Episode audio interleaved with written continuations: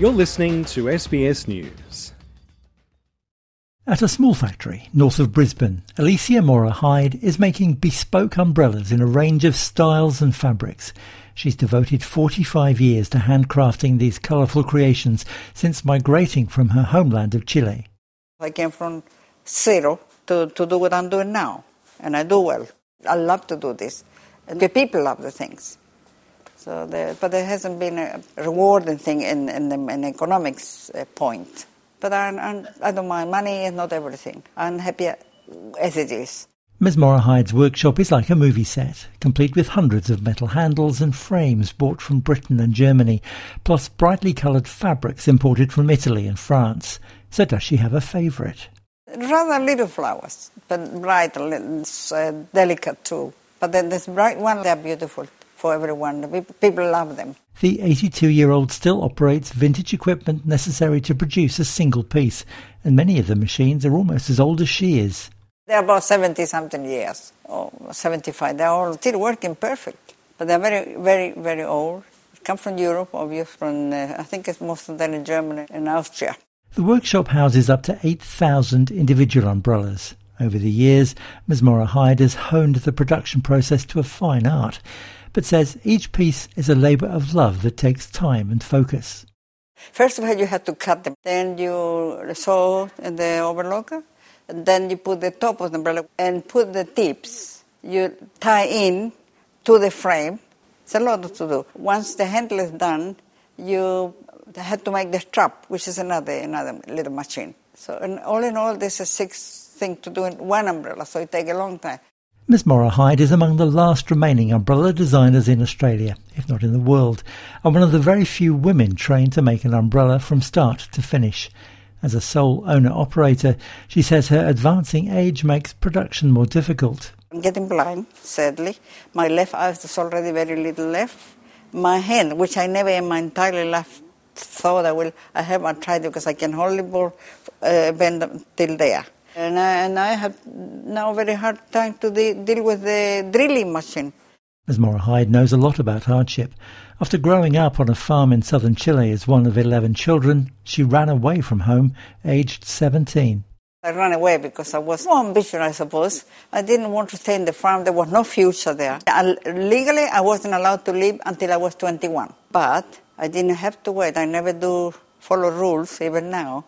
So I, I ran away didn't have any dollar with me. That led to work as an unpaid maid living with a family in Temuco, Chile.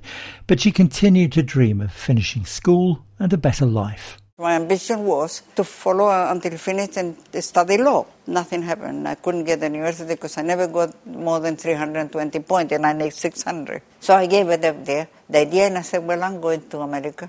It wasn't like that. She said, very easy to go to Australia. And this time we didn't even know there was Australia. After working in a shop to save for a ticket, in 1971 Ms. Mora Hyde eventually embarked on her journey, armed with the knowledge that life was about effort and hard work. We got this plane, which for me something I never heard of. I knew of the plane, but I never was in a big plane like this. And then we came to Tahiti, it was another novelty thing. And from there we flew to, to Australia. Arriving in Sydney aged 29, like many new arrivals with limited English, she discovered new challenges.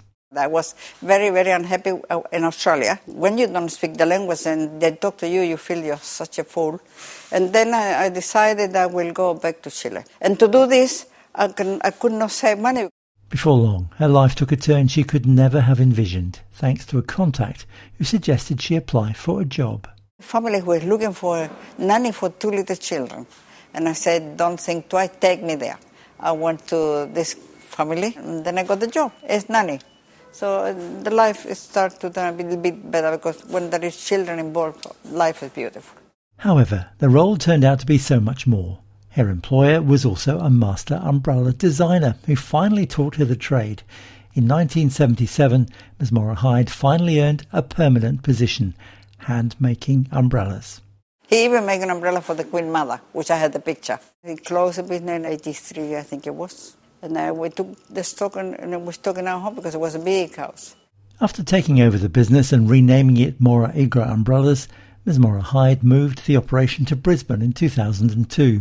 She freely admits income has slowed in an umbrella market flooded with cheaper imports. Oh, it's been no profit, definitely no. This is a hobby. It's all in because I work alone. Carry the cost of things, that's all. And no very little money for me, but I, I love to do this. In 2017, Alicia lost her husband, whom she met in her 60s. She describes the 15 years they spent together as her most enriching and happiest, and still mourns the passing of the only man she has ever loved. And this is my sad life here.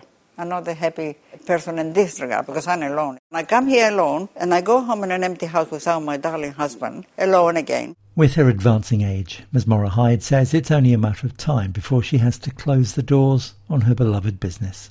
I wouldn't like to, but I have to. Never retirement doesn't exist, but I have to. This is something which is not in my choice. I have to eventually. No now, not anytime soon. Even so, Ms. Mora Hyde hopes someone will buy the umbrella business and keep making the colourful creations that she's so proud to put her name to.